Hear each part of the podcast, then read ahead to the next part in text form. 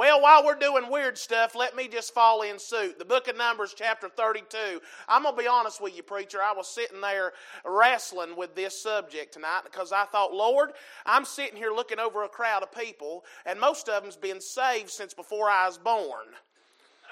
But I know if I don't mind the Lord, Dennis will whip me. Somebody say amen. The book of Numbers, chapter number 32, verse number 23. But if ye will not do so, behold, ye have sinned against the Lord, and be sure your sin will find you out. Preacher, would you pray for us tonight? Father, I thank you for the privilege, of God, to be here, and I thank you, Lord God, for the people of God that's gathered us. Thank you for the opportunity, Lord, to lift up our voice and call upon you. God, help us all to hear what your servant has to say to us May it find a lodging place in our heart, Father, that we might not sin against thee. In Jesus' name we pray. Amen. Amen. Thank you so much. Now, if you know anything about the book of Numbers, you realize this is an unusual setting of the story here. Moses is getting ready to go up on top of a mountain to look across Jordan into Canaan land, and there on top of a mountain, God is going to let Moses die. Of course, you know the story. Moses is, is getting ready to cross Jordan, but he's forbidden from crossing into Canaan land. If you know anything about the Bible, you know that was because on a second arrival to a rock in Meribah Kadesh in the wilderness, he was supposed to speak to the rock the second time, but instead he was mad and he lost his temper and he didn't believe God and he smote the rock the second time. But he took Moses on top of the mountain and let him view the land of milk and honey. And there Moses would die, and a young man named Joshua would, t- would take up his mantle and cross over Jordan with the children of Israel, and they would take the land. But they ran into a problem, preacher, on the eastern shore of Jordan. The tribes of Reuben and Gad, they were content to dwell on the east side of Jordan because they had cattle, and the land there was good for the cattle. And they said, We don't want to cross over Jordan. We're content on this side. We don't want to go all the way with God. And Moses said, I want you to know one thing. If you think you're going to sit over here and put your feet up and drink lemonade and sit under the shade tree while your brethren are over on the other side of Jordan fighting the battle and taking the land of Canaan, I just want you to know you're crazy. That's not going to happen. Moses said, if you're content to dwell here, that's fine. I don't have a problem with that.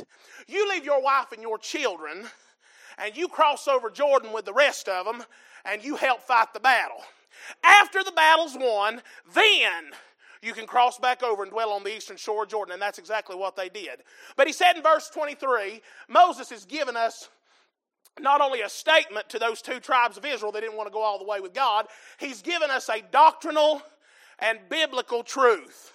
Moses said, Be sure. If you don't do all that, I, that God has told you to do, if you don't cross over Jordan and fight the battle and then come back, he tells those two tribes of Israel, He said, You've sinned, and your sin will find you out.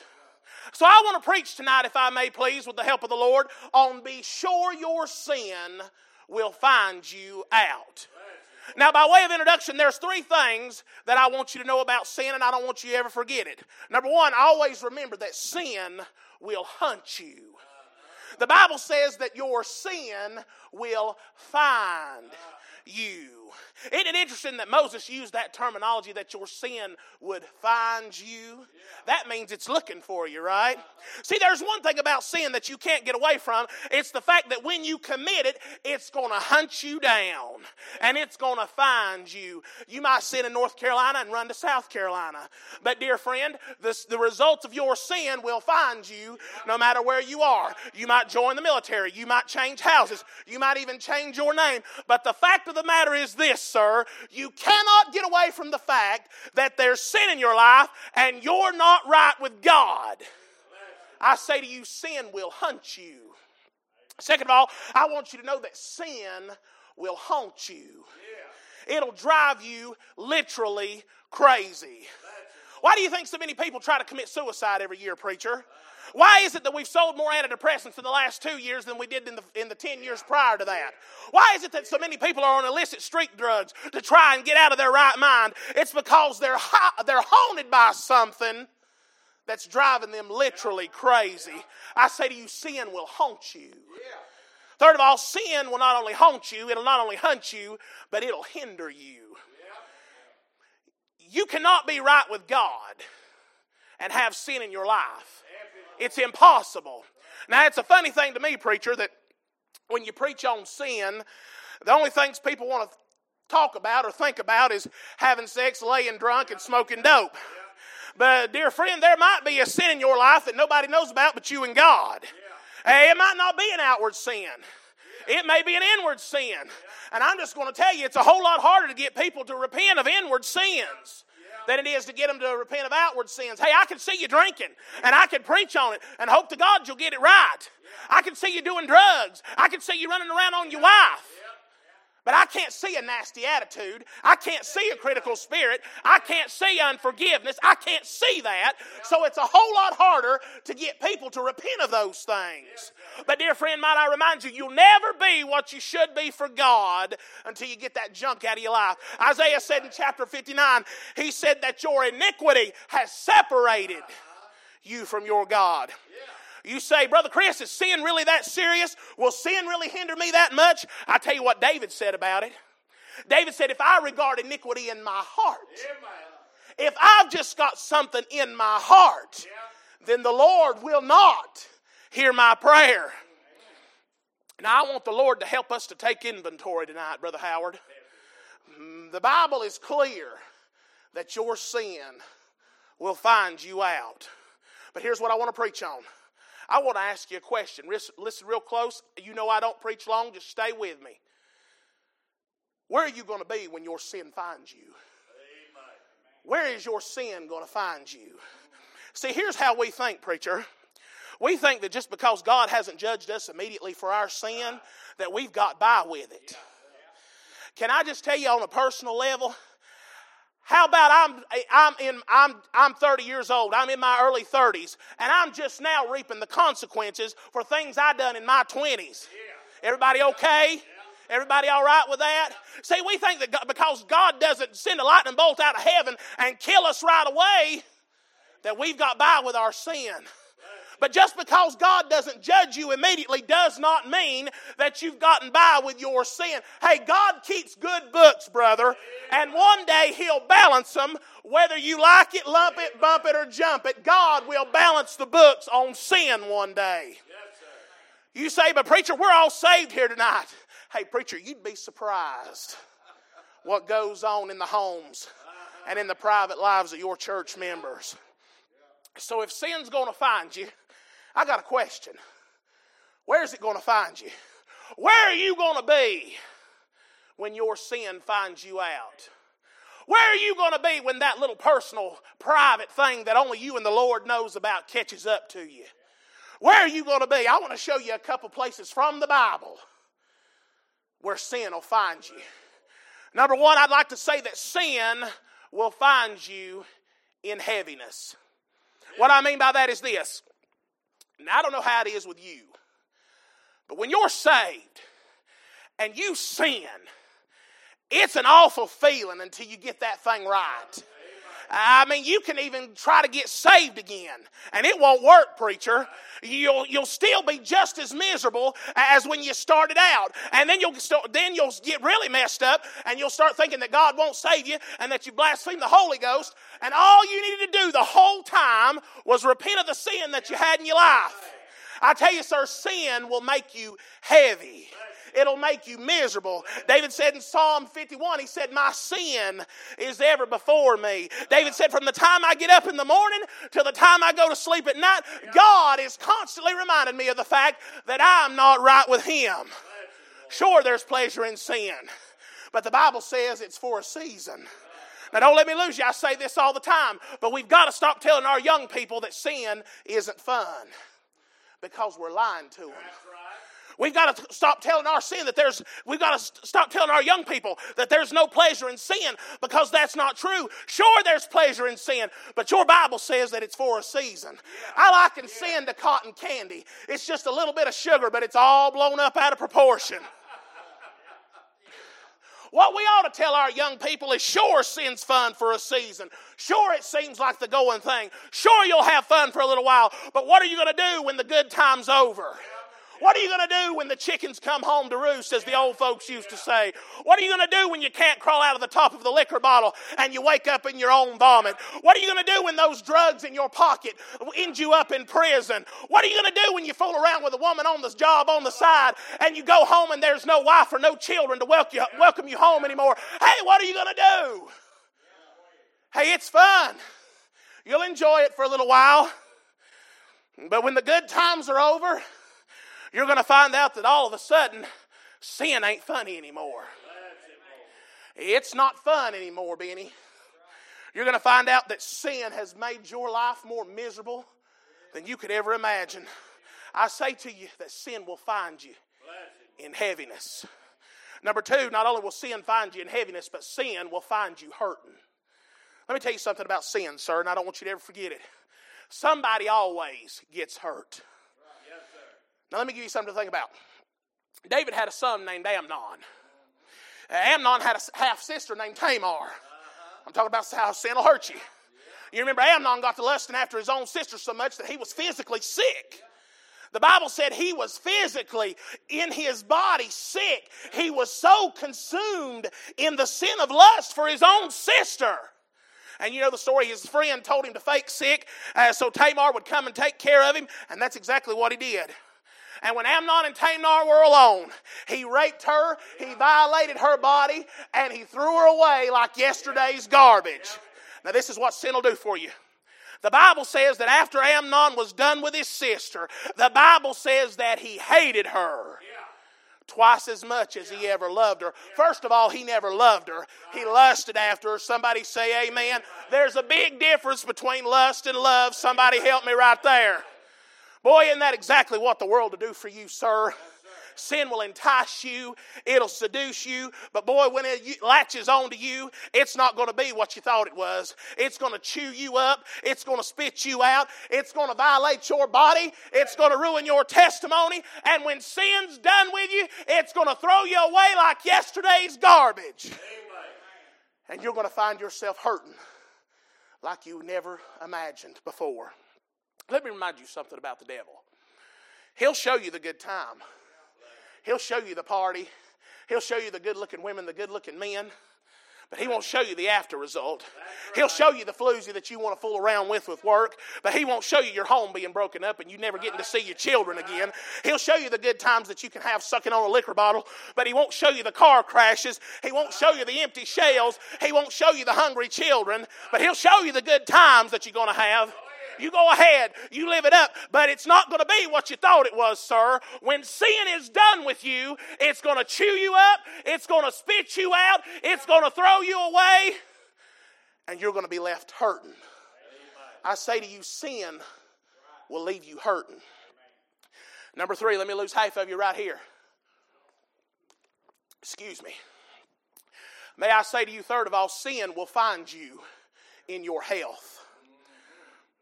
Let me tell you something else about sin. Sin will not only kill you spiritually, but the Bible teaches that sin will kill you physically. Yeah. Bible says sin's pleasant for a season, but when it's finished, it bringeth forth what? Death. Death. I'm just going to tell you what I believe, preacher. I believe there have been a whole lot of church folk who left this world prematurely because they refused to repent. They refused to get right with God. God would chastise them. God would warn them. God would whoop them. They'd refuse. They'd bow up on God. And the next step was a casket.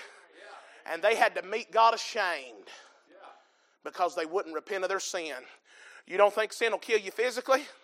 I'll never, I, I know I've shared this, uh, this illustration here before, preacher, but I, I can't get over it. It's been several years. I'll never forget, I heard of a testimony I heard one night in a revival meeting. Young boy walks into church one night during revival. I'm talking clean cut. I mean, handsome boy. I, I mean, dressed to the nines. Nice, nice suit. I mean, haircut. And he sat down on the front row. Invitation time came, and the preacher was about to dismiss the service. And that young, handsome, clean cut boy in that nice suit, preacher, stood up and he said, Preacher, do you mind if I say a word? He said, Preacher, God's impressed my heart tonight to share just a little bit of my testimony. He said, Preacher, I come from a good home. He said, I had a preaching daddy and a praying mama. He said, I went to a Christian school all my life. He said, I grew up in a great Bible believing church. He said, if anybody was going to make it, it was going to be me. I had all, all that was required for me to make it. I, mean, I, I mean, I, I, I, grew up under the, the cream of the crop of preachers. I, I mean, I, everything was right in my upbringing. He said, Preacher, I was saved when I was 12 years old, and I've never gave my mom and daddy a minute's trouble. They never had to worry about me sneaking out the window. They never had to worry about me staying out late. They never had to worry about me going to parties. I never gave them a minute's trouble.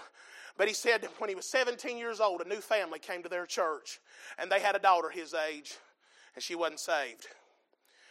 Uh, he got to talk, they got to talking after church, and she started calling him on the phone and they started to see each other away from church, preacher. He said, My pastor noticed that we had started to see each other, and he said, Son, you're getting ready to make a mistake. Son, that girl's loose. She's lost as a goose. She's trouble. Son, you're getting ready to make a mistake. And he said, And unto God, preacher, I know you've heard this a thousand times, preacher, you don't understand how I feel. Amen. You don't know how I feel about her. I know you've heard that, ain't you? He, said, I told my pastor, he said, Preacher, you don't know how I feel. He said, he said, Preacher, I know what I'm doing. Preacher, I know she's lost, but I can change her. I know you've heard that one too before, ain't you, preacher? That young man stood in that service on the front row of that church with tears running down his face, and he said it was the very next Saturday night after he had talked to his pastor about that lost girl that he'd been seeing called him at home. And she said that she was at a motel down by the interstate and that he, she wanted him to come and be with her. So he got in his car and he started to drive toward the, towards the motel, and the whole time God was tugging at his heart. And he was saying, Son, don't do it. Son, don't do it. Don't do it, son. It's low, son. It's sin, son. And the whole time he said, I was saying, But God, I want her. God, I love her. God, you don't understand. I want her. And he said it was like you sucked the Spirit of God out of that car in the vacuum cleaner. And it was as if God said, All right, son, go ahead. Help yourself. Are you listening to me? I'm talking about sin finding you in your health. He said he met that girl that night and they had their one night stand. And then he said, She's gone. I've not seen her in years. And that young man said, I'm 22 years old. I've got right with God. Hey, you can come back. He's the God of second and third and fourth and fifth chances and so on. Somebody help me right there. He said, I've got right with God. I know I'm forgiven. But while I'm standing in this church tonight, at 22 years old because of a one night fling with a girl. I'm living with a disease in my body that's going to kill me before I'm 40 years old. Boy, isn't that sad? Isn't that tragic? Isn't that sickening? Isn't that awful? Isn't that a shame? You say, I don't believe that. Well, then what are you going to do with the book of First John where the Bible says there is a sin unto death?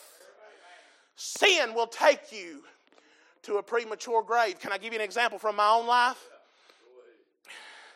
I'm not proud of this, I'm ashamed of this. My grandfather was one of the biggest hypocrites that ever walked in shoe leather, preacher. I, am not proud of that. I, I tell you that with shame. I see people from back when I was a child, and it's a wonder the way he carried on, preacher, that people speak to me. That's how that man carried on. I take no pride in telling you that he was the biggest hypocrite who ever walked in shoe leather. Boy, he'd show up to church Sunday morning, Sunday night, Wednesday night, hoop, holler, shout and go home and he is mean as hell. I, I, I mean, hypocrite. I mean, if there was ever a perfect example of a hypocrite, it was my grandfather. We was going, we was living in Hickory. We had moved away. Mom had got a job, and we had moved down to Hickory for a while, preacher. And the little church we was going to, they didn't know nothing about him. But the pastor of that church was getting ready to ordain my grandfather a deacon. First strike was my grandfather had been married three times. And if you know anything about your Bible, that's you're not qualified to be a deacon. The second strike against him was my grandfather was the biggest hypocrite who ever lived, as far as, as, as far as I've known. I didn't have a good example at home, and I, and I say that with no pride.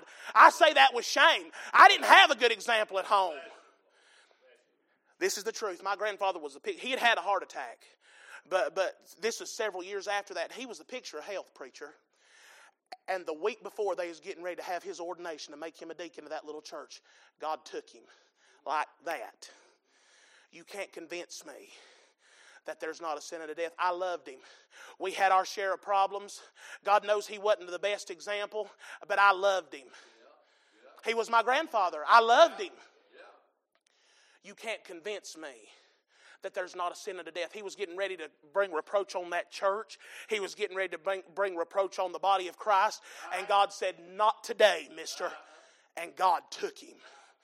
There is a sin unto death. Sin will take you to a premature grave. But sure, you go ahead. You play the game. It's a game you won't win. You play the game, you'll lose. You'll pay for it because sin will find you in your health. Everybody okay? Amen. Number four, I'm, I got to hurry. May I say to you, number four? Number four, sin will find you in your heritage. Listen to me, don't let me lose you. You remember Exodus chapter 20? Israel came out of bondage. They got sick of following the Lord very quickly. And they told Moses, Look, we're done. We, we're going back to Egypt. We're out of here. We're tired of following you. We're tired of following God. We're going back to the leeks and the garlics. And God said, Moses, you go down there and you tell that crowd I said that if they go back to Egypt and they go back to their pagan gods, I'm not only going to judge them, but I'm going to judge their children three and four generations to come. If you don't believe me, go home and read it. Exodus chapter 20, verse 4 and 5.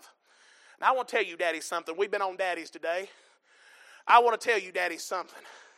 You better be real careful how, you how you live your life in front of them babies. Yeah. Yeah. I didn't have a good example at home, preacher. I, I really didn't. The spiritual leader of our home, supposed to be, and was, was, a, was a flunky.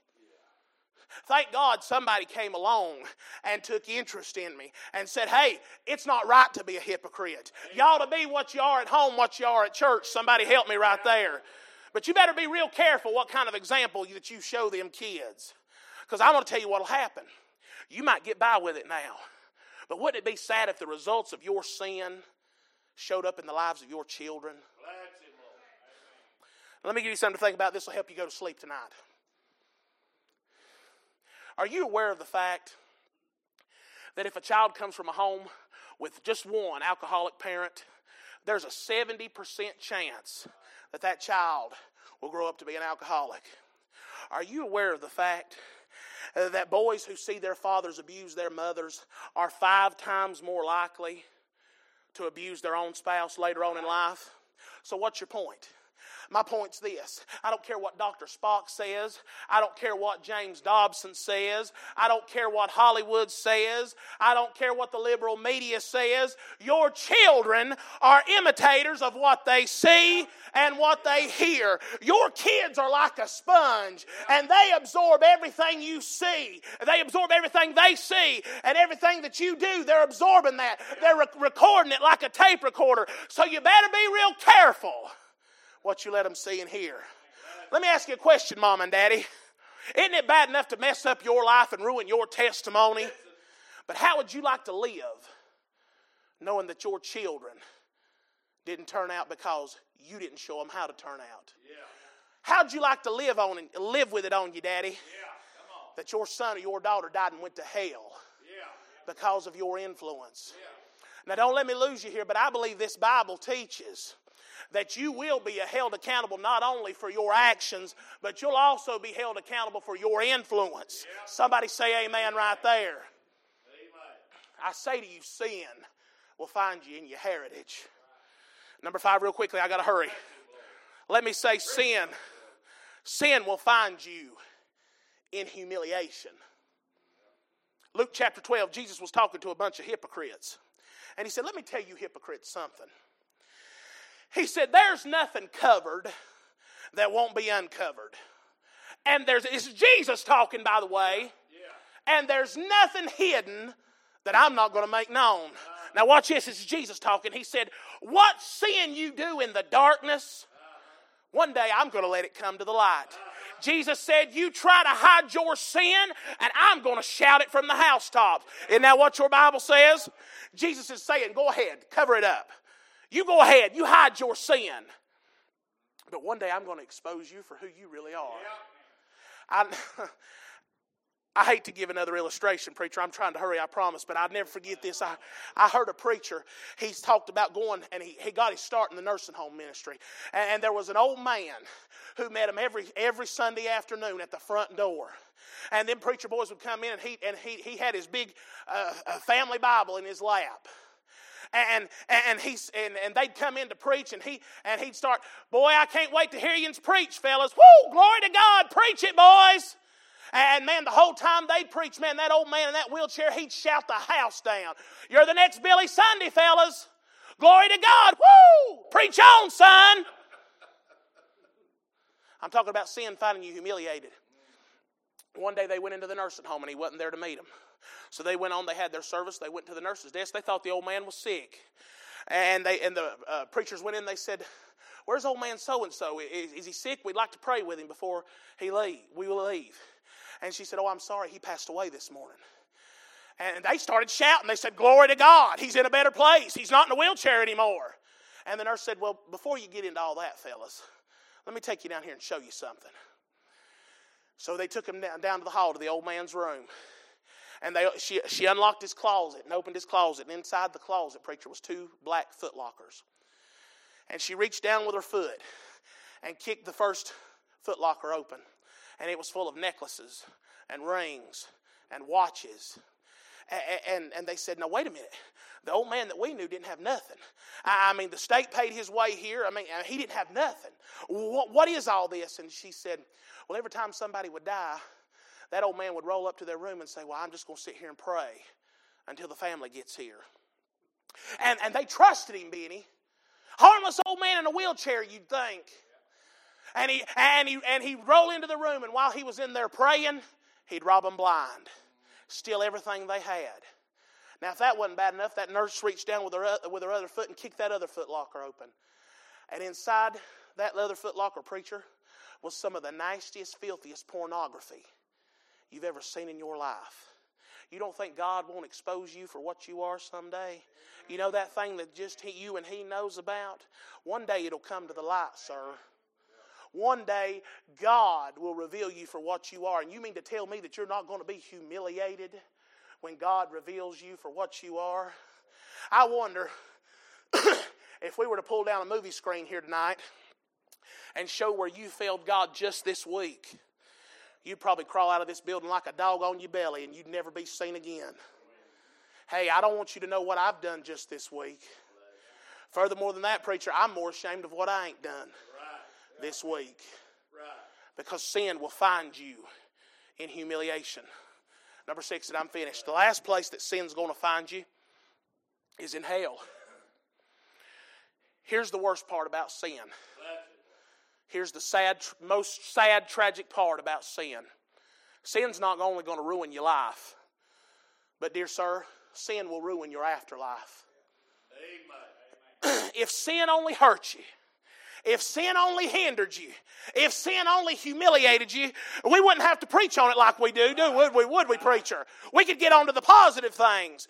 If sin only affected you in this life, right now, in the present, we wouldn't have to preach on sin near what we do now, would we? But here's the reality of sin sin will eventually take you so far that you're going to end up in hell. Sin will rock you to sleep spiritually.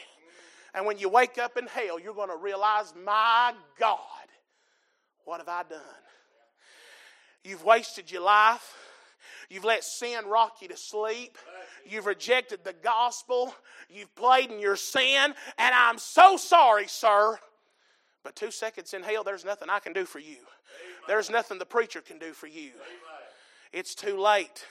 There's no second chance in hell, sir. After you die without God, there's no back door to hell. There's no escape route in hell. When you wake up in hell, friend, you will be in hell forever. It's final. And I'm so sorry. Have you ever thought about. I, I talk about uh, Ahab and Jezebel. I call them Bill and Hillary. Don't let me lose you in case in case there's a Democrat in the crowd. Have you ever thought about how Jezebel died, preacher? Now think about this. You know, was it Jehu? Am I saying that right, Terry? Jehu came riding to town and she was up in the tower painting her face with her eunuchs. And Jehu hollered up to the window and he said, Who's on the Lord's side? And a couple of eunuchs stuck their head out the window. And Jehu said, Throw her down. And they threw her down. And the Bible says that the dogs ate her flesh. And all they found was her skull and the palms of her hands. Now, think about this. Don't let me lose you. They threw her out the window of her palace. That was her home. And the dogs came and they ate her flesh. You reckon them dogs ever ate the scraps from Jezebel's table, preacher? Here's the point I'm trying to make. The very thing that Ahab and Jezebel was feeding into, the very thing that Jez- Jezebel was feeding, was now feeding on her. I said all that to say this the thing that you're feeding on now, the thing that you're enjoying now, is one day going to come back and it's going to feast on you. I say to you, sin will find you in hell. That thing you're playing with, that thing you enjoy, just hang on. It ain't going to be fun for too much longer. And, and the end result, ladies and gentlemen, is sin will take you to hell. Isn't that sad? If hell was only for a hundred years, preacher, we wouldn't have to preach on it near as much as we do. If sin was, if, if hell was only for a thousand years, we, we wouldn't have to preach on it near what we do because you'd have a chance of getting out. But I just want to remind you that when you go to hell, hell is forever and ever and ever. Let's stand with our heads bowed. So I just want to ask you a question. Where are you going to be when your sin finds you? I heard it put like this, preacher, and I like it. I heard a preacher say one time, he says, if you confess your sin, God will cover it. But if you try to cover it, God will confess it. Sin is too dangerous to play with, ladies and gentlemen. I just wonder is there anybody here who would be honest enough to come forward and say, Lord, I don't want sin to ruin my life? You say, but preacher, I can't come forward in an invitation like this. People will think I'm wicked. Can I help you right there? Hey, listen to me. We're all wicked. We're all ungodly. We're all flesh. Outside of the grace of God, you ain't worth a penny. We're all flesh, ladies and gentlemen. Maybe you need to come tonight for somebody that you know's in sin. Maybe you need to come on behalf of, of the need of another, and you know that they're in sin, and their sin's getting ready to find them. Maybe you need to come and beg God to have mercy on them and give them one more opportunity to get right with Him because their sin is getting ready to find them out, ladies and gentlemen. Right now, at this very moment, listen to me at this very moment, their sin is hunting them down like a bloodhound, like your sin is hunting you down like a bloodhound. And it's getting ready to find you. It's getting ready to find them. And when your sin finds you, sir, you're not going to like where it finds you. Sin always has consequences. Father, thank you for your word. Thank you for your help tonight, Lord. Lord, I pray, Lord, for these my friends, these people that I love that are on these altars. God, I pray, Lord, that you would work in every situation, Lord, meet every need that's brought to this altar tonight. Lord, let us never forget, Lord, that sin has consequences, that sin's nothing to play with. Lord, help us to be more than we've ever been. Help us to do better than we've ever done. In Jesus' name, amen. You stay as long as you need to, folks.